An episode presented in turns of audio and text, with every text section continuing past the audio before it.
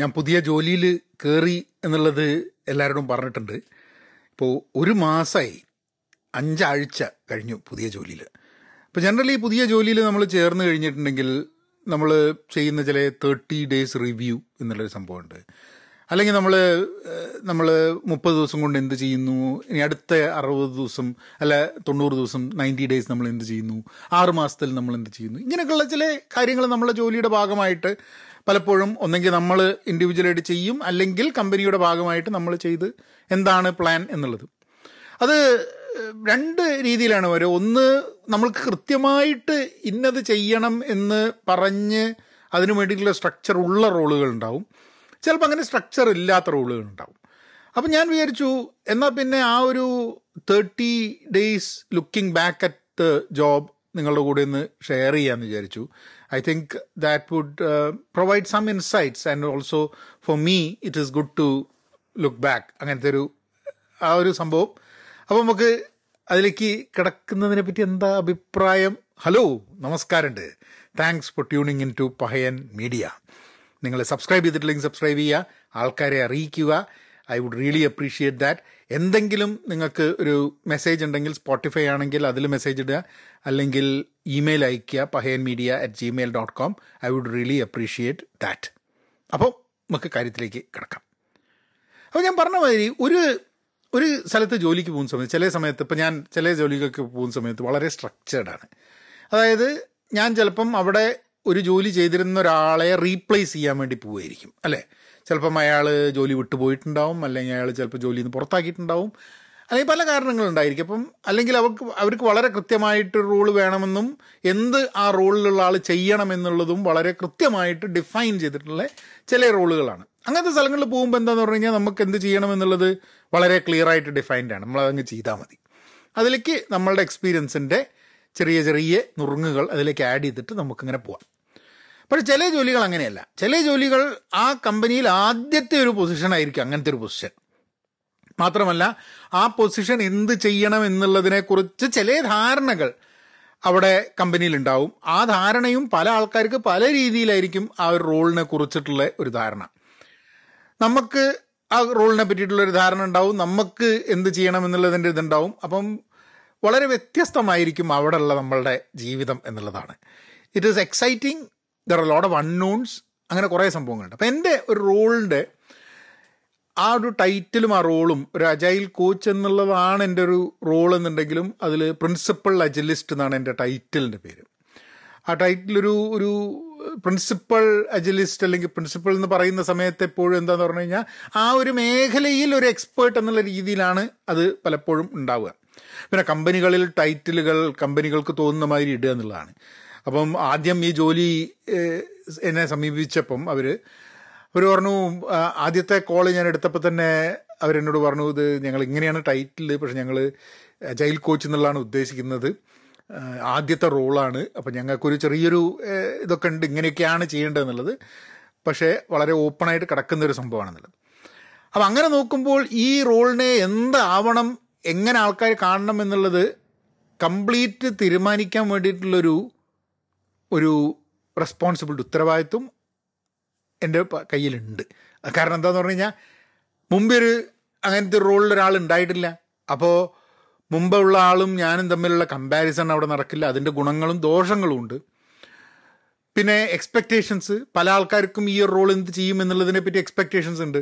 അപ്പോൾ ഞാൻ അവിടെ ചെന്ന് കഴിഞ്ഞൊരു 1 ആഴ്ചയോ 2 ആഴ്ചയോ കഴിഞ്ഞപ്പോൾ ഞാൻ നമ്മളെ മാനേജറോട് ആയിട്ടുള്ളൊരു മീറ്റിങ്ങിൽ അവരെന്നോട് പറഞ്ഞു, ഏതോ ഒരാൾ അവരുമായിട്ടുള്ള ഈവൻറ്റിൽ ഒരു മീറ്റിങ്ങിൽ അവരോട് ചോദിച്ചിത്ര, വിനോദ് വന്നിട്ടുണ്ട്, പ്രിൻസിപ്പൽ അജിലിസ്റ്റ് എന്ന് പറഞ്ഞിട്ടുണ്ട്, എന്താണ് അയാൾ ചെയ്യാൻ ഉദ്ദേശിക്കുന്നത് എന്ന് ചോദിച്ചു. അപ്പോൾ പറഞ്ഞു, അങ്ങനെയൊക്കെ ചില ചോദ്യങ്ങൾ ഇവിടെ വരാൻ സാധ്യതയുണ്ട്, നിങ്ങൾ എന്താണ് ഇവിടെ ചെയ്യാൻ പോകുന്നത്.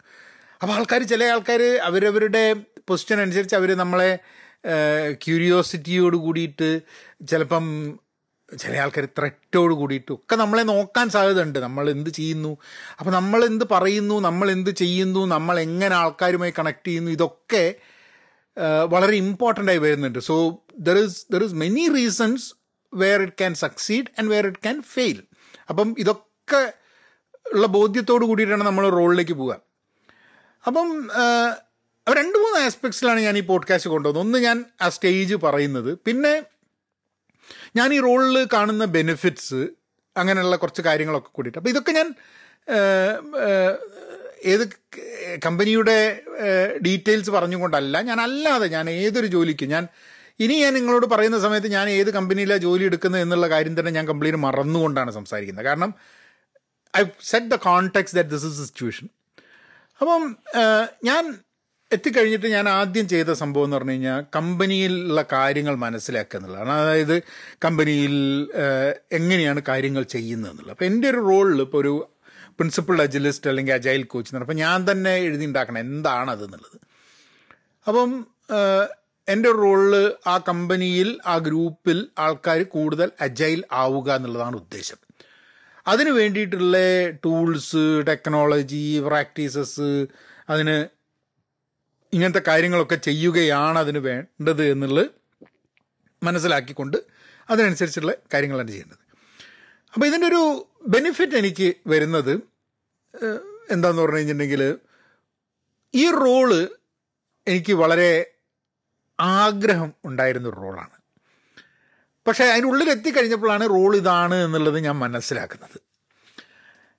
അപ്പോൾ ഞാൻ മുമ്പുള്ള റോളിൽ അത്ര ചാലഞ്ചിങ് ആയിട്ടുള്ളൊന്നും എനിക്ക് ഉണ്ടായിട്ടില്ല. കാരണം ഇതിന് മുമ്പുണ്ടായിരുന്ന റോളും അതിന് മുമ്പുണ്ടായിരുന്ന റോളുകളിലും കഴിഞ്ഞ എനിക്ക് വന്നൊരു 3-4 സ്ഥലത്ത് ഞാൻ ജോലി ചെയ്യുന്നതിൻ്റെ വളരെ ഈസി ആയിരുന്നു എൻ്റെ വർക്ക് എന്ന് വേണമെങ്കിൽ പറയാം. അല്ലെങ്കിൽ അത്ര ചാലഞ്ചിങ് അല്ല, വളരെ ഈസി ആയിട്ട് ഇങ്ങനെ പോയി എന്നുള്ളതാണ്. അതുകൊണ്ടായിരിക്കാം മതി ഞാൻ കുറേ സാമൂഹ്യ മാധ്യമത്തിൽ സമയം ചിലവാക്കും ചെയ്തത്. പക്ഷേ ഈ ജോലി എനിക്ക് ഭയങ്കര ഇഷ്ടവും അതേപോലെ ചാലഞ്ചിങ്ങും, കുറേ കാര്യങ്ങൾ ഞാൻ പഠിക്കേണ്ടതും ഞാൻ വർക്ക് ചെയ്യുന്ന രീതിയിൽ മാറ്റം വരുത്തേണ്ടതും ഒക്കെ ആയിട്ടുള്ള ചില ആവശ്യങ്ങൾ ഈ ജോലി എൻ്റെ മുമ്പിൽ വെച്ച് തരുന്നുണ്ട്. Which actually is very very important. കാരണം ഞാൻ കഴിഞ്ഞൊരു 3 വർഷം ജോലി ചെയ്തതിൽ ഞാൻ പുതുതായി എന്തെങ്കിലും പഠിച്ചു എന്ന് ചോദിച്ചു കഴിഞ്ഞിട്ടുണ്ടെങ്കിൽ അത് വളരെ കുറവാണെന്നാണ് എനിക്ക് തോന്നുന്നത്. പഠിക്കാൻ വേണ്ടി ശ്രമമൊക്കെ ഞാൻ നടത്തിയിട്ടുണ്ട്, പക്ഷേ ആ ജോലി ആസ് എ ജോബ് എന്നെ പഠിപ്പിച്ചത് കുറവായിരുന്നു എന്നെനിക്ക് തോന്നുന്നുണ്ട്. പക്ഷേ ഇവിടെ എൻ്റെ ജോലി ചെയ്യാൻ വേണ്ടി എനിക്ക് കൂടുതൽ പഠിക്കേണ്ട ഒരു ആവശ്യമുണ്ട് എന്നുള്ള സിറ്റുവേഷനാണ്. കഴിഞ്ഞ 3 ജോലികളിൽ എനിക്ക് ആ ജോലി നന്നായിട്ട് പെർഫോം ചെയ്യാൻ വേണ്ടിയിട്ട് പ്രത്യേകിച്ച് കൂടുതൽ പഠിക്കേണ്ട ഒരു ആവശ്യമുണ്ടായിരുന്നില്ല. പഠിക്കുക എന്നുള്ളത് എൻ്റെ ഒരു ആവശ്യമായിട്ട് ഞാൻ ഇനീഷ്യേറ്റീവ് എടുത്ത് ഞാൻ സെൽഫ് മോട്ടിവേറ്റഡ് ആയിട്ട് ചെയ്യേണ്ട ഒരു ആവശ്യമായിരുന്നു. ഇവിടെ അങ്ങനെയല്ല. എനിക്ക് എൻ്റെ ജോലി മര്യാദയ്ക്ക് ചെയ്യണമെന്നുണ്ടെങ്കിൽ എനിക്കറിയാത്ത ധാരാളം കാര്യങ്ങളുണ്ടെന്ന് മനസ്സിലാക്കി വീണ്ടും ഒരു വിദ്യാർത്ഥിയായി, വീണ്ടും ഒരു സ്റ്റുഡൻ്റായി കാര്യങ്ങളെ മനസ്സിലാക്കാനും പഠിക്കാനും വേണ്ടിയിട്ടുള്ള ശ്രമം നടത്തണം എന്നുള്ള. അതിൽ ധാരാളം പുസ്തകം വായിക്കുക, ധാരാളം കാര്യങ്ങൾ വായിച്ച് പഠിച്ച് മനസ്സിലാക്കുക, അങ്ങനത്തെ കുറേ സംഭവങ്ങളുണ്ട്, ട്രൈ ചെയ്യുക. അപ്പം എന്തുകൊണ്ടും ഏറെ ചാലഞ്ചിങ്ങും ഏറെ സമയമെടുക്കുന്നതും ഏറെ എൻ്റെ ഫോക്കസ് ആവശ്യമുള്ള എനിക്കിഷ്ടപ്പെടുന്ന ഒരു ജോലിയാണ്. ഇത്രയും കാര്യമാണ് എനിക്ക് ജോലിയെ പറ്റിയിട്ട് എനിക്ക് തോന്നുന്ന കാര്യം. I wanted to share with you. ഒരു ചേഞ്ച് ജോലിയിലേക്ക് വന്ന പാടെന്താന്ന് പറഞ്ഞാൽ ഞാൻ ആരെ റിപ്പോർട്ട് ചെയ്യും എന്നുള്ളതിൽ ചെറിയൊരു മാറ്റം ജോലിയിൽ വന്നപ്പോൾ ഉണ്ടായി. കാരണം വേറൊരു റോളിലും കൂടെ ഒരാൾ വന്നു. അങ്ങനെ ഞാൻ ജോലിക്ക് വന്നതിൻ്റെ 2 ആഴ്ച കഴിഞ്ഞ് ജോയിൻ ചെയ്ത ഒരാളെയാണ് ഞാൻ റിപ്പോർട്ട് ചെയ്യുന്നത്. ഇപ്പം ആ ഒരു റിപ്പോർട്ടിംഗ് സ്ട്രക്ചറിൽ ചെറിയൊരു മാറ്റം വരുന്നത് അത് വലിയ പ്രശ്നമല്ല. കാരണം മറ്റാളായിട്ട് ഞാൻ കൂടുതൽ പിന്നെ എനിക്ക് അങ്ങനത്തെ ഒരു പ്രശ്നമൊന്നുമില്ല. ഞാൻ മുമ്പ് റിപ്പോർട്ട് ചെയ്ത ആളോടല്ല ഞാൻ റിപ്പോർട്ട് ചെയ്യുന്നത്, വേറൊരാളോടാണ്. അപ്പോൾ കമ്പനിയിൽ എൻ്റെ ഹൈറാർക്കിയിൽ ചെറിയ വ്യത്യാസം വരുമെന്നുള്ളതൊന്നും എൻ്റെ ഒരു പ്രശ്നമേ അല്ല. എൻ്റെ ശമ്പളത്തിൽ കുറവില്ലാത്തടത്തോളം കാലം, എൻ്റെ ജോലിയിൽ വ്യത്യാസം വരാത്തടത്തോളം കാലം, എൻ്റെ റെസ്പോൺസിബിലിറ്റീസിലും എൻ്റെ ചാലഞ്ചസിലും എൻ്റെ ജോലിയെ എനിക്ക് ഇഷ്ടപ്പെടുന്ന കാര്യത്തിലും മാറ്റം വരാത്തടത്തോളം കാലം ഞാൻ ആരെ റിപ്പോർട്ട് ചെയ്യുന്നു, ഏത് ലെവലിലാണ്, ലെവൽ 1 ആണോ, അങ്ങനത്തെ കാര്യങ്ങളൊന്നും എന്നെ സംബന്ധിച്ചിടത്തോളം ഒരു പ്രശ്നമേ അല്ല, ഇതുവരെ ആയിട്ടുമില്ല. പക്ഷേ ഇതിൽ ഒരു ഇൻട്രസ്റ്റിംഗ് ആയിട്ടുള്ളൊരു സംഭവം ഉള്ളത് എന്താ വെച്ചാൽ, ഞാനിത് ഇന്ന ആളാണ് എൻ്റെ മാനേജർ എന്നുള്ള പ്രതീക്ഷിച്ച് ആ ആണ് മാനേജർ എന്നുള്ള രീതിയിൽ മനസ്സിലാക്കിക്കൊണ്ടാണ് ഞാൻ ആ ജോലിയിലേക്ക് വരുന്നത്. പക്ഷെ അതിലൊരു മാറ്റം വരുന്നുണ്ട്.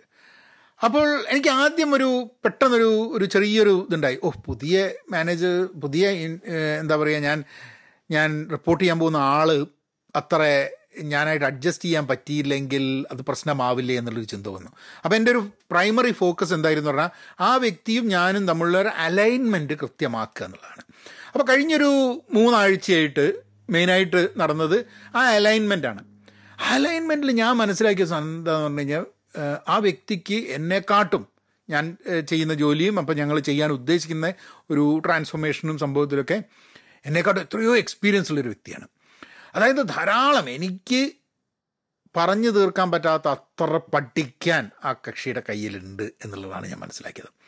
അപ്പം ശിഷ്യപ്പെടുക എന്നുള്ള ഒരു സംഭവം ഞാൻ അങ്ങോട്ട് തീരുമാനിച്ചു. യെസ്, അത് കുറേ കാലമായിട്ട് ഈ ആൾക്കാരെ പഠിപ്പിക്കുക എന്നുള്ളതല്ലാണ്ട് ഞാൻ ശിഷ്യപ്പെടുക എന്നുള്ളൊരു സംഭവം ഞാൻ ചെയ്തിട്ടില്ല. അതുകൊണ്ട് ഉണ്ടാകുന്ന കുറേ പ്രശ്നങ്ങൾ നമ്മളെ ഗ്രോത്തിൽ ഉണ്ടാകുന്നുണ്ട്. അപ്പം എനിക്ക് ശിക്ഷപ്പെടാൻ പറ്റുന്ന രീതിയിൽ അപ്പം 2-3 കാര്യത്തിൽ ഞാനവിടെ ശിക്ഷപ്പെടാൻ പോകുന്നുണ്ട്. ഒന്ന്, ഈ വ്യക്തിയോട് എൻ്റെ മാനേജർ ധാരാളം എക്സ്പീരിയൻസ് ഉണ്ട്, ഇങ്ങനത്തെ വലിയ വലിയ ട്രാൻസ്ഫോർമേഷൻ ചെയ്തിട്ടുണ്ട്. അതായത് ഇപ്പം സ്കെയിൽഡ് അജൈലിൻ്റെ ആദ്യത്തെ ട്രെയിനിങ് പ്രോഗ്രാമിൽ ഇരുന്ന വ്യക്തിയാണ്. അപ്പം അത് അതിൻ്റെ തുടങ്ങിയ ആൾക്കാരിൽ പെട്ടിട്ടുള്ള, അതായത് അജൈലല്ല സേഫിൻ്റെ തുടങ്ങിയ ആൾക്കാരുമായിട്ടും കണക്ഷനുള്ള ആ ഒരു ഇൻഡസ്ട്രിയിൽ ഈ അടുത്ത് നടന്ന സേഫ് കോൺഫറൻസിൽ സംസാരിക്കുകയൊക്കെ ചെയ്തിട്ടുള്ള ഒരു വ്യക്തിയാണ് എൻ്റെ മാനേജർ. അപ്പം അങ്ങനത്തെ ഒരു ആൾ നമ്മളെ മാനേജറായി കിട്ടുക, നമ്മളുടെ മേഖലയിൽ നമ്മളെക്കാട്ടും അറിവുള്ള ഒരാളുമായിട്ട് നമുക്ക് നിരന്തരം സംവദിക്കാൻ കഴിയുക എന്നൊക്കെ പറയുന്നത് വലിയൊരു ഭാഗ്യം തന്നെയാണ്. അങ്ങനത്തെ ഒരു ഓപ്പർച്യൂണിറ്റി നമ്മൾ നേരത്തെ പ്രതീക്ഷിച്ച് കിട്ടുന്നൊന്നല്ല. അത് it all came together and which is a very very happy, very enjoyable thing for me. അപ്പോൾ ആ അലൈൻമെൻറ്റ് ശരിയാക്കുക എന്നുള്ളത്. പിന്നെ ഉള്ളൊരു സംഭവം എന്ന് പറഞ്ഞു കഴിഞ്ഞിട്ടുണ്ടെങ്കിൽ എക്സ്പെക്റ്റേഷൻസ് വേറൊരു തരത്തും കൂടെ ശിക്ഷപ്പെടാനുണ്ട്. അത് ഈ കമ്പനിയിൽ ഞാൻ മുമ്പത്തെ കമ്പനികളിൽ ചെയ്യുന്നതിനെക്കാട്ടും വ്യത്യസ്തമായിട്ട് ഇപ്പം എനിക്ക് അടുത്ത ആഴ്ച ഞാൻ എന്താണ് ചെയ്യാൻ ഉദ്ദേശിക്കുന്നതിനെക്കുറിച്ച് ഒരു വലിയൊരു ഗ്രൂപ്പിന് ഒരു പ്രസൻറ്റേഷൻ കൊടുക്കണം അടുത്ത ആഴ്ച. അതുകൂടാതെ അടുത്ത ആഴ്ച അതിനെക്കാട്ടും വലിയൊരു ഗ്രൂപ്പിന് പ്രസൻറ്റേഷൻ കൊടുക്കണം. അപ്പോൾ ഞാൻ ഈ ഒരു പവർ പോയിൻറ്റ് പ്രസൻറ്റേഷനോ അല്ലെങ്കിൽ ഗൂഗിൾ സ്ലൈഡോ ഉണ്ടാക്കി ആൾക്കാർക്ക് പ്രസൻറ്റ് ചെയ്തിട്ടുള്ള കാലം മറന്നുപോയി. അപ്പോൾ ഞാനൊരു പ്രസൻറ്റേഷനൊക്കെ ഉണ്ടായിക്കഴിഞ്ഞാൽ അതിനെയൊക്കെ കാണാൻ അത് ഭയങ്കര ബുദ്ധിമുട്ടാണത് നോക്കാൻ. അത് അത്രയും വൃത്തികേടാണെന്നുള്ളത് തന്നെയാണ് സംഭവം. അപ്പം അത് നന്നായിട്ട് പ്രസൻറ്റേഷൻ ചെയ്യുക അല്ലെങ്കിൽ പ്രസൻറ്റ് ചെയ്യുക, അങ്ങനത്തെ കുറേ കാര്യങ്ങളിൽ പഠിക്കാനുണ്ട്. ഞാൻ മുമ്പ് ചെയ്തിട്ടുണ്ട്, കുറേ കാലം മുമ്പെയാണ് പ്രസൻറ്റ് ചെയ്തിട്ടുള്ളത്. മറ്റേത് എൻ്റെ റോളുകൾ അങ്ങനെയാണ്. ഇവിടെയും എൻ്റെ റോൾ ഒരു ഇൻഡിവിജ്വൽ കോൺട്രിബ്യൂട്ടറാണ്.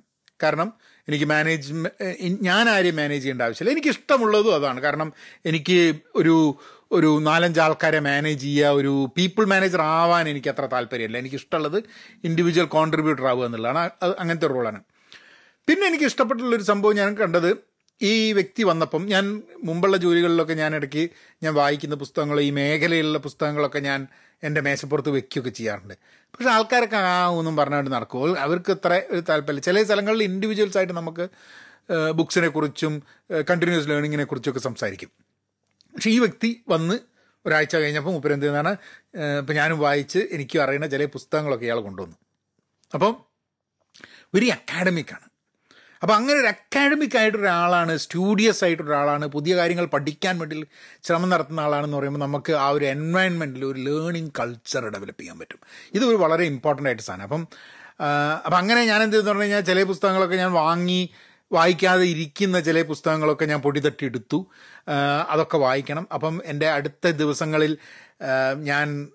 ഞാൻ കൺസ്യൂം ചെയ്യുന്ന കണ്ടൻറ്റ് എന്ന് പറയുകയാണെങ്കിൽ, അതായത് ഞാൻ വായിക്കുന്ന പുസ്തകങ്ങൾ, ഞാൻ വായിക്കുന്ന ആർട്ടിക്കിൾസ്, ഞാൻ കേൾക്കുന്ന പോഡ്കാസ്റ്റുകൾ, അത് വേറെ കുറേ സംഭവങ്ങൾക്ക് എനിക്ക് സമയമില്ലാതെ ആയി എന്നുള്ളത്. കാരണം എൻ്റെ ഈ ജോലിയുമായി ഫോക്കസ് ചെയ്തിട്ടാണ് ഇനിയുള്ള മാസങ്ങൾ എൻ്റെ നിൽക്കുക. അപ്പോൾ അതിൽ നിന്നും മാറിയിട്ട് ഞാൻ ഫോക്കസ് ചെയ്യുന്ന എൻ്റെ കണ്ടൻറ് ക്രിയേഷൻ, ഒന്ന് ഈ പോഡ്കാസ്റ്റ്, ഒന്ന് അജൈൽ മലയാളി വീഡിയോയും അതിൻ്റെ പോഡ്കാസ്റ്റും, ഇത്രയും കാര്യങ്ങളാണ് എൻ്റെ മെയിനായിട്ടുള്ള ഫോക്കസ്. കാരണം ഇത് in one way or the other is connected with my professional life and personal life. ബാക്കി ഞാൻ ചെയ്തിരുന്ന കുറേ കാര്യങ്ങളിൽ നിന്നും I M going to step back a bit. കാരണം സമയമില്ല, അതിനുള്ള പ്രസക്തി അല്ല ഇപ്പോൾ ഉള്ളത്. കാരണം എനിക്ക് എൻ്റേതായിട്ട് ചെയ്യേണ്ട കുറേ കാര്യങ്ങളുണ്ട് എന്നുള്ളതുകൊണ്ട്. അപ്പം ഈ ഒരു റോള് സ്വാഭാവികമായിട്ടും എൻ്റെ ജീവിതത്തിൽ, എൻ്റെ റൂട്ടീനിൽ ചില മാറ്റങ്ങൾ വരുത്താനുള്ള സാധ്യതകളുണ്ട്, വരുത്തി കഴിഞ്ഞു ഓൾറെഡി എന്നുള്ളതാണ്. അപ്പോൾ പുതിയ കാര്യങ്ങൾ പഠിക്കുകയും പുതിയ കാര്യങ്ങൾ ഞാൻ എന്തിൽ സമയം ചിലവാക്കുന്നു എന്നുള്ളതൊക്കെ വളരെ ഇമ്പോർട്ടൻ്റ് ആയിട്ടുള്ളൊരു സംഭവം. പിന്നെ ജോലിയിൽ എനിക്ക് പറയാനുള്ള സംഭവം എന്ന് പറഞ്ഞു കഴിഞ്ഞാൽ ഞാനത് കഴിഞ്ഞ പ്രാവശ്യം പറഞ്ഞിട്ടുണ്ടോ ഇല്ല എന്ന് തോന്നുന്നു. അപ്പം ഭക്ഷണം ഞാൻ വീട്ടിൽ നിന്ന് കൊണ്ടുപോവുകയാണ് സ്ഥിരം പതിവ്. അതിനൊരു ചെറിയൊരു മാറ്റം ഇവിടെ വന്നു. കാരണം ഞങ്ങളുടെ ഓഫീസിൻ്റെ തൊട്ട് താഴെ ആ ബിൽഡിങ്ങുകാർ തന്നെ ഭക്ഷണം അവിടെ ഫ്രീ അല്ല, പൈസ കൊടുക്കണം. അപ്പോൾ അവിടെ ഒരു $15 ഭക്ഷണമാണെങ്കിൽ $7 നമുക്ക് കിട്ടുന്ന രീതിയിലാണ് അവിടെ ഭക്ഷണങ്ങളിൽ. അപ്പം നല്ല ഭക്ഷണം പലതരത്തിൽ എനിക്ക് ഒന്നൊരു 1, 2, 3, 4, 5, 6, 8 ഡിഫറെൻറ്റ് ടൈപ്പ് ഭക്ഷണങ്ങൾ അവിടെ ഉണ്ട്. അപ്പോൾ ചിലപ്പോൾ ഇന്ത്യൻ ഉണ്ട്, പിന്നെ കോണ്ടിനെൻ്റൽ ഉണ്ട്, റാപ്സ് ഉണ്ട്, സലാഡ് ഉണ്ട്, അങ്ങനെ പല സാധനങ്ങളുണ്ട്. അപ്പം അങ്ങനെയുള്ള സംഭവങ്ങൾ ഭക്ഷണങ്ങൾ അവിടുന്ന് കഴിക്കാമെന്നുള്ളത്. അപ്പം ഒരു എക്സ്ട്രാ ചിലവാണ്, പക്ഷെ എന്നാലും ഇവിടുന്ന് കൊണ്ടുപോകുന്നതിനെക്കാട്ടും കുറച്ചും കൂടി ഈസിയറാണ് അവിടുന്ന്, which is almost only 50% the actual cost. അത് വാങ്ങാം.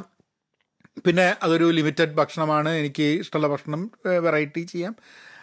ആൻഡ് ആ ഭക്ഷണ സമയത്ത് മോസ്റ്റ് ഓഫ് ദ ടൈം ഞാനും എൻ്റെ മാനേജറും കൂടിയിട്ടാണ് ഭക്ഷണം കഴിക്കാൻ പോകുക. അപ്പോൾ ഞങ്ങൾ ഒരുമിച്ച് ജനറലി സംസാരം വളരെ കൃത്യമായിട്ട് അജൈലിനെ കുറിച്ചും സ്കെയിൽഡ് അജൈലിനെ കുറിച്ചും അങ്ങനെയുള്ള കുറച്ച് കാര്യങ്ങൾ, അപ്പോൾ ഒരു ഇൻഫോർമലായിട്ട് സംസാരിക്കാൻ വേണ്ടിയുള്ള അവസരം. അപ്പോൾ എല്ലാ ദിവസവും ഞാൻ നടക്കാൻ പോവും, മുപ്പരും ഓഫീസിലേക്കും പോകും. അപ്പോൾ ഞാൻ നടക്കാൻ പോകുന്ന സമയത്ത് എനിക്കതിനെപ്പറ്റി ചിന്തിക്കാൻ പറ്റും. I have a conversation and then I have a walk where I listen to podcast, അല്ലെങ്കിൽ ഈ സംസാരിച്ചതിനെ കുറിച്ച് എൻ്റെ മനസ്സിലിട്ടിട്ട് ഐ ക്യാൻ. പിന്നെ ഞാൻ അതേമാതിരി തന്നെ ഞാൻ വളരെ ഓപ്പണായിട്ട് സംസാരിച്ചു. അതായത് എന്നെക്കൊണ്ട് പറ്റുന്ന കാര്യങ്ങൾ, എന്നെക്കൊണ്ട് പറ്റാത്ത കാര്യങ്ങൾ, എനിക്കറിയാത്ത കാര്യങ്ങൾ, എനിക്ക് അറിയണമെന്ന് താല്പര്യമുള്ള കാര്യങ്ങൾ, ഇങ്ങനെയുള്ള കുറേ കാര്യങ്ങളൊക്കെ വളരെ ഓപ്പണായിട്ട് എനിക്ക് സംസാരിച്ച് ഐ തിങ്ക് എസ്റ്റാബ്ലിഷ് ചെയ്തു ആ റിലേഷൻഷിപ്പ് എന്ന് എനിക്ക് തോന്നുന്നത് 3 ആഴ്ചേൻ്റെ ഉള്ളിൽ. പക്ഷേ മനുഷ്യരാണ്, നമുക്ക് കൂടുതൽ കാര്യങ്ങൾ മനസ്സിലാവും, നമ്മുടെ വർക്കിംഗ് രീതി കൂടുതൽ മനസ്സിലാവാൻ സാധ്യതയുണ്ട്. ചിലപ്പം നമുക്ക് ഇഷ്ടപ്പെടാത്ത ചില കാര്യങ്ങൾ ആ വ്യക്തിയിലോ ആ വ്യക്തിക്ക് ഇഷ്ടപ്പെടാത്ത കാര്യങ്ങൾ എൻ്റെ സ്വഭാവത്തിലോ ഉണ്ടാവാനുള്ളൊരു സാധ്യതകളുണ്ട്. ഇൻ ഫ്യൂച്ചർ നമുക്ക് അഭിപ്രായ വ്യത്യാസങ്ങൾ ഉണ്ടാവാൻ സാധ്യതയുണ്ട്. പക്ഷെ അങ്ങനെയൊക്കെ ഉണ്ടാവുമ്പോൾ അതൊക്കെ ഒരു ഡിസ്കഷന് വേണ്ടിയിട്ടുള്ളൊരു ഒരു സാധ്യതയായിട്ട് നമുക്ക് മാറ്റാൻ പറ്റുമോ എന്നുള്ളതാണ്. അതിനൊരു എപ്പോഴും ആ റിലേഷൻഷിപ്പ് ബിൽഡ് ചെയ്ത് കഴിഞ്ഞാൽ മാത്രമേ ആ റിലേഷൻഷിപ്പ് പിന്നെ ഗ്രോ ചെയ്യുള്ളൂ എന്നുള്ളതുകൊണ്ട് സോ ആ ഒരു രീതിയിൽ ആ ഒരു change and I M ready to establish that relationship. പിന്നെ കൂടാതെ വർക്ക് ചെയ്യുന്ന കുറേ ആൾക്കാരെ മീറ്റ് ചെയ്തു ഈ 5 ആഴ്ചയിൽ. ഞാൻ എൻ്റെ ഒരു വർക്കിംഗ് രീതി എങ്ങനെയാണെന്ന് പറഞ്ഞാൽ, ഞാൻ ചിന്തിക്കുന്നതൊക്കെ ഒരു സ്പ്രെഡ്ഷീറ്റ് രൂപത്തിലാണ് ചിന്തിക്കാൻ തോന്നുന്നുണ്ട്. കാരണം ചിന്തിക്കുമ്പോൾ ഞാൻ സ്പ്രെഡ്ഷീറ്റിലിടും, കോളംസായിട്ട് സ്പ്രെഡ്ഷീറ്റിലിട്ടിട്ട്, അപ്പം ഗൂഗിൾ ഡോക്സിൽ അല്ലെങ്കിൽ ഗൂഗിൾ സ്പ്രെഡ്ഷീറ്റിൽ. അപ്പം എൻ്റെ ഒരു കാര്യം ചിന്തിച്ച് കഴിഞ്ഞപ്പോൾ ഞാൻ കണ്ടൻറ്റ് ക്രിയേറ്റ് ചെയ്യുന്നത് എന്ത് ക്രിയേറ്റ് ചെയ്യണം എന്നുള്ളത്, എനിക്കൊരു കണ്ടൻറ്റ് കലണ്ടർ എന്ന് പറഞ്ഞൊരു സാധനം ഒരു സ്പ്രെഡ്ഷീറ്റ് ഓപ്പൺഡാണ്. ഞാൻ OKR ചെയ്യുന്നത്, OKR എനിക്ക് ഒരു കണ്ടന്റ് ഉണ്ട്. അപ്പോൾ OKR എന്ന് പറഞ്ഞു വന്നപ്പോഴാണ് നിങ്ങൾ അജൈൽ മലയാളി എന്നുള്ള യൂട്യൂബ് ചാനൽ സബ്സ്ക്രൈബ് ചെയ്യണം. അതിൽ OKRനെ പറ്റിയിട്ടൊരു വീഡിയോ ഞാൻ റെക്കോർഡ് ചെയ്തിട്ടുണ്ട്. ഐ തിങ്ക് ഫ്രൈഡേ രാവിലെ, ഫ്രൈഡേ ഈവനിങ് ഇന്ത്യൻ ടൈമാണ് അത് പബ്ലിഷ് ചെയ്യുക. അതിൻ്റെയൊക്കെ ഒരു ആഴ്ച ഡിലേ ആയിട്ട് അതിൻ്റെ പോഡ്കാസ്റ്റും അപ്ലോഡഡ് ആവും. സോ അജൈൽ മലയാളി പോഡ്കാസ്റ്റ് കേട്ട് തുടങ്ങിയിട്ടില്ലെങ്കിൽ very focused professional related topics and personal development ടോപ്പിക്സാണ് അതിലുള്ളത്. This is more of a personal, എന്താ പറയുക, ഞാൻ നിങ്ങളോട് പേഴ്സണലായിട്ട് സംസാരിക്കുന്ന മാതിരിയാണ്. ഞാൻ എന്നോടും നിങ്ങളോടും സംസാരിക്കുന്ന പോലെയാണല്ലോ പഹയൻ മീഡിയ പോഡ്കാസ്റ്റുകളിൽ. അപ്പം agile Malayali please take a look at it. അതേപോലെ തന്നെ സ്ക്രം മാസ്റ്റർ അല്ലെങ്കിൽ അജൈൽ സ്ക്രം പോസിറ്റീവ് എന്നുള്ള ബോത്ത് അഗെയിൻ ഇംഗ്ലീഷിലുള്ള പോഡ്കാസ്റ്റും ഇംഗ്ലീഷിലുള്ള വീഡിയോസും അവൈലബിൾ ആണ്. അതും ഒന്ന് ചെക്ക് ചെയ്യുക. ഇതൊക്കെ അപ്പോൾ അങ്ങനെയുള്ള ചില കാര്യങ്ങൾ ചെയ്യുന്ന വഴി ഞാൻ എൻ്റെ ജോലിയിൽ ഞാൻ ഫോക്കസ് ചെയ്യുമ്പോൾ ആ ജോലിയിലും ആ പഠിത്തത്തിലും ഫോക്കസ് ചെയ്യുന്നതിൻ്റെ ഭാഗമായിട്ട് ഉൾത്തിരിഞ്ഞു വരുന്ന ചിന്തകൾ കണ്ടൻ്റായിട്ട് രൂപപ്പെടുത്തുക എന്നുള്ളതാണ് എൻ്റെ ഗോള്. അല്ലാണ്ട് നാട്ടിലൊരു സംഭവം നടന്നു, ആ സംഭവത്തിനെ പറ്റി എൻ്റെ അഭിപ്രായം എന്ന് പറഞ്ഞിട്ടുള്ള സംഭവങ്ങൾക്ക് തൽക്കാലം ഒരു ഇടവേള കൊടുക്കുകയാണ്. അത് തിരിച്ചു വരുമോ എന്നുള്ളത് ആ സമയത്ത് ആലോചിക്കാം. കാരണം അതിനെക്കാട്ടും കൂടുതൽ എനിക്കും ഇത് എൻ്റെ കണ്ടൻറ്റ് കൺസ്യൂം ചെയ്യുന്ന ആൾക്കാർക്കും വീഡിയോ പോഡ്കാസ്റ്റ് കേൾക്കുന്ന ആൾക്കാർക്കും കൂടുതൽ പ്രസക്തി ഇതാണ് എന്നുള്ളതുകൊണ്ടാണ്. ഓക്കെ, അത് നമുക്ക് കമ്മിങ് ബാക്ക് ടു 30 days. അപ്പം അതിൻ്റെ ഒരു ഗുണമുണ്ടായി. പിന്നെ യാത്ര, കമ്മ്യൂട്ടിങ് ഞാനിവിടുന്ന് ഒരു 7:15 പുറപ്പെടുന്നു. മോന് കുറച്ചൊരു ബുദ്ധിമുട്ടുണ്ട്, കാരണം വെച്ചാൽ മോന് നേരത്തെ ഇറങ്ങേണ്ട ഒരു ആവശ്യം വരുന്നുണ്ട്. പക്ഷേ അവനെയും കൂടെ സ്കൂളിൽ ഡ്രോപ്പ് ചെയ്തിട്ട് ഞാനൊരു 8 മണിയാകുമ്പോഴേക്കും ഓഫീസിലെത്തും. 8 മണിക്കാണ് ഓഫീസ് തുറക്കുക. എൻ്റെ മീറ്റിങ്ങുകളൊക്കെ അധികവും 9 മണിയൊക്കെ ആവും. പക്ഷെ ഇപ്പോൾ ചില മീറ്റിങ്ങുകൾ 7 മണിക്ക് തുടങ്ങുന്നുണ്ട്, ചിലത് 8:30-ക്കൊക്കെ തുടങ്ങുന്നുണ്ട്. കാരണം ഞങ്ങൾക്ക് യൂറോപ്പിലും അതേപോലെ ഇന്ത്യയിലും ഓഫീസുകളുണ്ട് എന്നുള്ളതുകൊണ്ട് അവിടുത്തെ സമയത്ത് സംസാരിക്കേണ്ട ഒരു ആവശ്യം വരുന്നുണ്ട്. ഇതുവരെ രാത്രി കോളുകളൊന്നും വന്നിട്ടില്ല. പക്ഷെ ഞാൻ എന്നെ സ്വയം പാകപ്പെടുത്തുകയാണ്. എനിക്ക് ഇഷ്ടമുള്ള സാധനങ്ങളാണെങ്കിൽ എപ്പോൾ വേണം നമുക്ക് ചെയ്യാൻ, കുഴപ്പമില്ലല്ലോ. അപ്പോൾ ഞാൻ I M very much involve in to the work എൻ്റെ ജീവിതത്തിൻ്റെ ഒരു അവിഭാജ്യ ഘടകമായിട്ട് മാറ്റുക എന്നുള്ളതാണ്. മറ്റേത് ജോലിയായി കണക്കാക്കുകയാണ്. ഇപ്പോൾ മോനൊക്കെ വലുതായി, മോള് വലുതായി, അപ്പോൾ നമുക്ക് വേറെ കുറേ ചിന്ന ചിന്ന റെസ്പോൺസിബിലിറ്റീസൊക്കെ ഇല്ലാത്ത രീതിയിൽ എനിക്ക് കൂടുതൽ ഇഷ്ടമുള്ള സംഭവം ചെയ്യുക എന്നുള്ളത് ആ ജോലിയുടെ ഭാഗമായിട്ട് അങ്ങനെ ഒന്ന് നോക്കാം. അപ്പോൾ ഞാൻ ഇന്നലെ ഞാൻ ആലോചിക്കുകയായിരുന്നു, ഞാനങ്ങനെ എഴുതി അത് കഴിഞ്ഞിട്ട് പോസ്റ്റ് ചെയ്തില്ല. ഞാൻ പറഞ്ഞു, ഞാൻ ഒരു 20 വയസ്സുകാരൻ വീണ്ടും 20 വയസ്സുകാരൻ ആവാൻ ശ്രമിക്കുകയാണെന്നുള്ളത്. അങ്ങനെ അപ്പോൾ ഞാൻ പറഞ്ഞു കഴിഞ്ഞിട്ട് പല ആൾക്കാരും വിചാരിക്കും ഭയങ്കര എക്സസൈസ് ഒക്കെ എടുത്തിട്ട് മസിൽ ഉണ്ടാക്കാൻ വേണ്ടിയിട്ടായിരിക്കുന്നില്ല. പക്ഷേ 20-ാം വയസ്സിൽ എനിക്ക് മസിലൊന്നും ഉണ്ടായിരുന്നില്ല. ചെറുപ്പമാവാൻ വേണ്ടിയിട്ട് ചെറുപ്പമാവാൻ പറ്റില്ല, നമുക്ക് എങ്ങനെ ചെറുപ്പമാവാൻ പറ്റില്ല. അപ്പോൾ ഞാൻ 20 വയസ്സുകാരനാവുക എന്ന് പറഞ്ഞു കഴിഞ്ഞാൽ ഞാൻ വീണ്ടും ഒരു സ്റ്റാർട്ടർ ആവുക, ഒരു ബിഗിനർ ആവുക എന്നുള്ള ഒരു തോട്ടിലാണ് ഞാൻ പറഞ്ഞത്. അപ്പം ഈ ജോലിയെ ഞാൻ എൻ്റെ ആദ്യത്തെ ജോലിയിലുണ്ടാവുന്ന എനിക്ക് ഉണ്ടാവുന്ന എൻജോയ്മെൻറ്റ്, അല്ലെങ്കിൽ ഉണ്ടാവുന്ന ക്യൂരിയോസിറ്റി, ഉണ്ടാവുന്ന എക്സൈറ്റ്മെൻറ്റ്, ഉണ്ടാവുന്ന ഹോപ്പ്, പോസിബിലിറ്റീസ്, പ്രോബബിലിറ്റീസ്, ഓപ്പർച്യൂണിറ്റീസ് എന്ത് വേണേൽ പറയാം. അപ്പോൾ ഒരു 20 വയസ്സുകളിലുള്ള ഒരാൾക്ക് ആദ്യത്തെ ജോലി കിട്ടുമ്പോൾ ഉണ്ടാവുന്ന ആ ഒരു സന്തോഷവും അനുഭവവും ഒക്കെ വീണ്ടും റീക്രിയേറ്റ് ചെയ്യാൻ ഈ ജോലിയിൽ പറ്റുമോ എന്നുള്ളൊരു ശ്രമമാണ്. How can I be excited, wow feeling, ആ സന്തോഷം എനിക്ക് ഉണ്ടാക്കാൻ പറ്റുമോ എന്നുള്ളത്. അത് ചിലപ്പോൾ ചില കാര്യങ്ങളൊന്നും ചിലപ്പോൾ നമുക്ക് ഉണ്ടാവുന്നില്ല, നമ്മൾ കോൺഷ്യസ് ആയിട്ട് ഉണ്ടാക്കാൻ വേണ്ടി ശ്രമം നടത്തുമ്പോൾ നമുക്ക് കിട്ടുന്നൊരു സംഭവമാണ്. സോ ഐ തിങ്ക് ആ രീതിയിൽ ദാറ്റ് ഈസ് മൈ ഇൻറ്റൻഷൻ. അപ്പം ഈ ജോലിയിൽ ഞാൻ എൻ്റെ ഇത്ര കാലത്തെ എക്സ്പീരിയൻസ് ഉള്ളപ്പോൾ തന്നെ ഞാൻ എൻ്റെ എക്സൈറ്റ്മെൻറ്റിലും ആ ജോലിയിലും പുതിയ കാര്യങ്ങൾ പഠിക്കുന്നതിലും വീണ്ടും ഒരു 20 വയസ്സുകാരനായി തന്നെ കാര്യങ്ങൾ തുടരണം എന്നുള്ളൊരു ആഗ്രഹമാണ്. റൂട്ടീനുകളിൽ മാറ്റം വന്നു. ആ റൂട്ടീനുകൾ ഞാൻ യൂസ് ചെയ്തിട്ട് അതിനെ ബെറ്റർ ചെയ്തുകൊണ്ട് നിൽക്കുകയാണ്. ഇൻ ഓൾ ഇപ്പം എനിക്ക് തോന്നുന്നത് 2-3 ദിവസം മുമ്പേ മോളും ഉഷയൊക്കെ ചോദിച്ചു, ആ പുതിയ ജോലിയെ പറ്റിയ അഭിപ്രായം എന്താ, ആർ യു എൻജോയിങ് എന്നുള്ളത്. ഞാൻ അതിന് ഉത്തരം കൊടുത്തില്ല. കാരണം ഞാൻ ആ ചോദ്യം എൻ്റെ മനസ്സിലിട്ടിട്ട് ഞാൻ ചോദിച്ചു, എൻജോയ് ചെയ്യുന്നുണ്ടോ, എന്താണ് എൻജോയ്മെൻറ്റ്, ജോലി ഇഷ്ടപ്പെടുന്നുണ്ടോ. കാരണം എന്താ വെച്ചാൽ ശമ്പളം വഴി പൈസ വഴി എനിക്ക് മുമ്പ് കിട്ടുന്നതിനെക്കാട്ടൊക്കെ നന്നായിട്ട് കൂടുതൽ കിട്ടുന്നുണ്ട്. സോ ആ ഒരു സംഭവത്തിൽ സ്വാഭാവികമായിട്ടും സന്തോഷം ചെയ്യുന്നുണ്ട്. പക്ഷെ അതല്ലല്ലോ എൻജോയ്മെൻറ്റ്.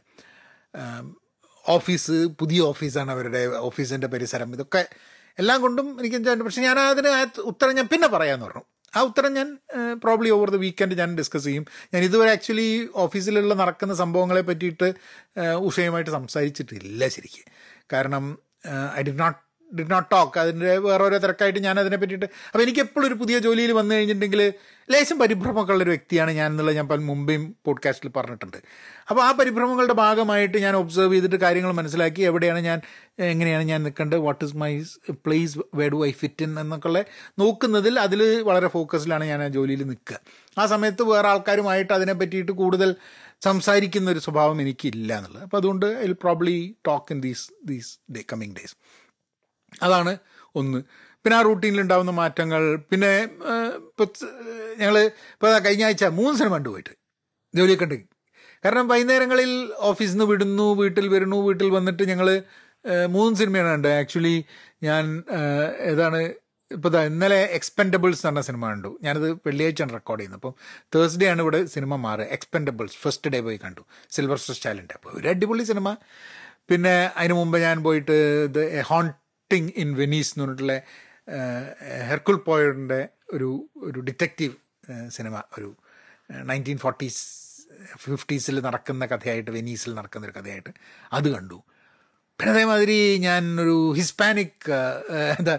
സാറ്റാനിക് ഹിസ്പാനിക്സ് എന്ന് പറഞ്ഞിട്ടുള്ള ഒരു വിയേർഡ് കോമിക്കൽ ഹൊറർ മൂവി കണ്ടു. അപ്പോൾ ഇതൊക്കെ ഞങ്ങൾ വൈകുന്നേരങ്ങളിൽ ഞാൻ ഉഷയും കൂടിയിട്ട് പോകുന്നതാണ്. അത് പിന്നെ കമ്പനിയിലുള്ളൊരു രസം, ഞാൻ പാർട്ടിസിപ്പേറ്റ് ചെയ്തില്ല. പക്ഷേ ഒരു ദിവസം മാസത്തിൽ ഒരു പ്രത്യേക ദിവസം അവിടെ ഒരു വിസ്കി ക്ലബ്ബുണ്ട്. വിസ്കി ക്ലബ്ബിൽ അവർ വിസ്കികളൊക്കെ കൊണ്ടുവന്നിട്ട് എല്ലാവരും വിസ്കി ടേസ്റ്റ് ചെയ്യുക. ഒരു 1.5 മണിക്കൂർ ആൾക്കാരിരുന്ന് ഓഫീസിലിരുന്നിട്ട് കുടിക്കും. അപ്പോൾ ആൾക്കാർ വിചാരിക്കും അങ്ങനെ ഒരു സംഭവം ഉണ്ടെങ്കിൽ ആഹാ സ്വർഗമല്ലേ പോയി കുടിക്കില്ല എന്നുള്ള. ഞാൻ കുടിച്ചില്ല, കാരണം എനിക്ക് തിരിച്ച് വണ്ടി ഓടിക്കാനുണ്ട്. അപ്പം എനിക്ക് തോന്നുന്നു എൻ്റെ പ്രയോറിറ്റീസിൽ കുറേ മാറ്റങ്ങൾ വന്നു. കാരണം അവിടെ ഞാൻ ആക്ച്വലി പങ്കെടുക്കേണ്ടതായിരുന്നു, കുറച്ച് ആൾക്കാരെ മീറ്റ് ചെയ്യാൻ പറ്റുമായിരുന്നു. പക്ഷേ എനിക്ക് വേറെ ചില പ്രയോറിറ്റീസ് ഉള്ളതുകൊണ്ട് എനിക്ക് പങ്കെടുക്കാൻ പറ്റില്ല. കാരണം അതൊരു ആൾക്കാർക്ക് വളരെ ഇൻഫോർമലായിട്ട് ആൾക്കാർക്ക് പരിചയപ്പെടാനും പങ്കെടുക്കാനുള്ളൊരു അവസരമാണ്. I should have, I did not. And ഞാൻ പങ്കെടുക്കണം എന്നൊക്കെ വിചാരിച്ചു. ബട്ട് എനിവേ, കോവിഡ് കഴിഞ്ഞതിന് ശേഷം പലപ്പോഴും എനിക്ക് സ്വയം അനുഭവപ്പെട്ടിട്ടുള്ള സംഭവം, എനിക്ക് ഇല്ലാത്ത ഒരു ഷൈനസ് വന്നു വിട്ടിട്ടുണ്ട് ഒരാൾക്കാരുമായിട്ട് ഇൻട്രാക്ട് ചെയ്യാൻ. ഞാൻ വളരെ എന്താ പറയുക, ഓണസ്റ്റായിട്ട് ട്രാൻസ്പെറൻ്റായിട്ട് ഞാൻ അതിനെ പറ്റിയിട്ട് ഈ പോഡ്കാസ്റ്റുകൾ മുമ്പ് എപ്പോഴോ പറഞ്ഞിട്ടുണ്ട്. പക്ഷേ അതിനെ ഓവർകം ചെയ്യേണ്ട ഒരു ആവശ്യം കൂടി ഉണ്ട്. അപ്പോൾ ഈ ഈവൻസിലൊക്കെ പാർട്ടിസിപ്പേറ്റ് ചെയ്യുക, ഇതിൻ്റെ ഭാഗമാവുക എന്നുള്ളതിൻ്റെ and I think I will be in there.